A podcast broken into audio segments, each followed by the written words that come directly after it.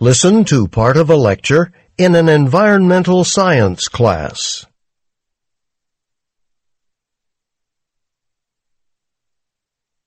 Now, we've been talking about the loss of animal habitat from housing developments, um, growing cities, small habitat losses.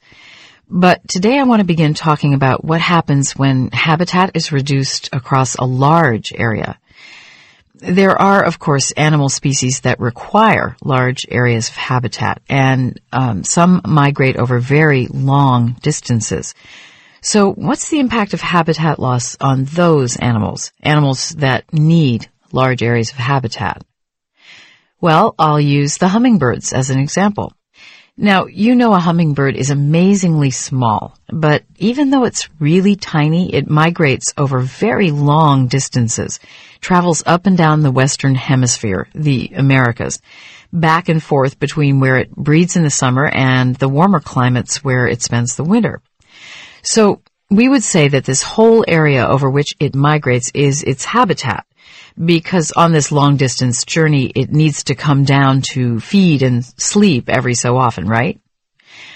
Well, the hummingbird beats its wings, get this, about 3,000 times per minute. So you think, wow, it must need a lot of energy, a lot of food, right? Well, it does. It drinks a lot of nectar from flowers and feeds on some insects, but it's energy efficient too. You can't say it isn't. I mean, as it flies all the way across the Gulf of Mexico, it uses up almost none of its body fat. But that doesn't mean it doesn't need to eat. So hummingbirds have to rely on plants in their natural habitat. And it goes without saying, but, well, the opposite's true as well. Plants depend on hummingbirds too. There are some flowers that can only be pollinated by the hummingbird. Without it stopping to feed and spreading pollen from flower to flower, these plants would cease to exist. But the problem, well, as natural habitat along these migration routes is developed by humans for housing or agriculture or um, cleared for raising cattle, for instance, there's less food available for migrating hummingbirds. Their nesting sites are affected too, the same, by the same sorts of human activities. And all of these activities pose a real threat to the hummingbird population. So to help them survive, we need to preserve their habitats. And one of the concrete ways people have been doing this is by cleaning up polluted habitat areas and then replanting flowers, um, replanting native flowers that hummingbirds feed on. Promoting ecological tourism is another way to help save their habitat, as the number of visitors, ecotourists, who come to hummingbird habitats to watch the birds, the more the number of visitors grows, the more local businesses profit. So ecological tourism can bring financial rewards all the more reason to value these beautiful little creatures and their habitat, right?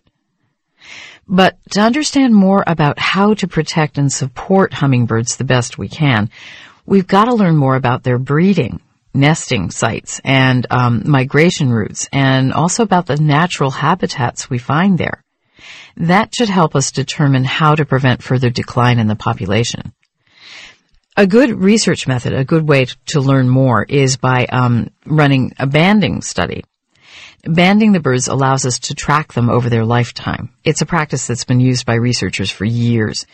In fact, most of what we know about hummingbirds comes from banding studies, where we um, capture a hummingbird and make sure all the information about it, like its weight and um, age and length, are all recorded and put into international an international information database.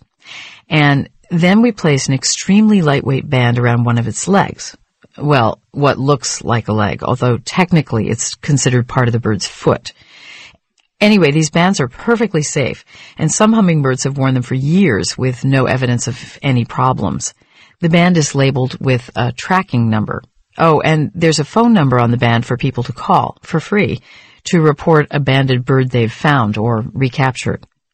So when a banded bird is recaptured and reported, we learn about its migration route, its growth, and how long it's been alive, its lifespan. One recaptured bird had been banded almost 12 years earlier. She's one of the oldest hummingbirds on record. Another interesting thing we've learned is that some hummingbirds, um, they no longer use a certain route. They travel by a different route to reach their destination. And findings like these have been of interest to biologists and environmental scientists in a number of countries who are trying to understand the complexities of how changes in a habitat affect the species in it, species like the hummingbirds.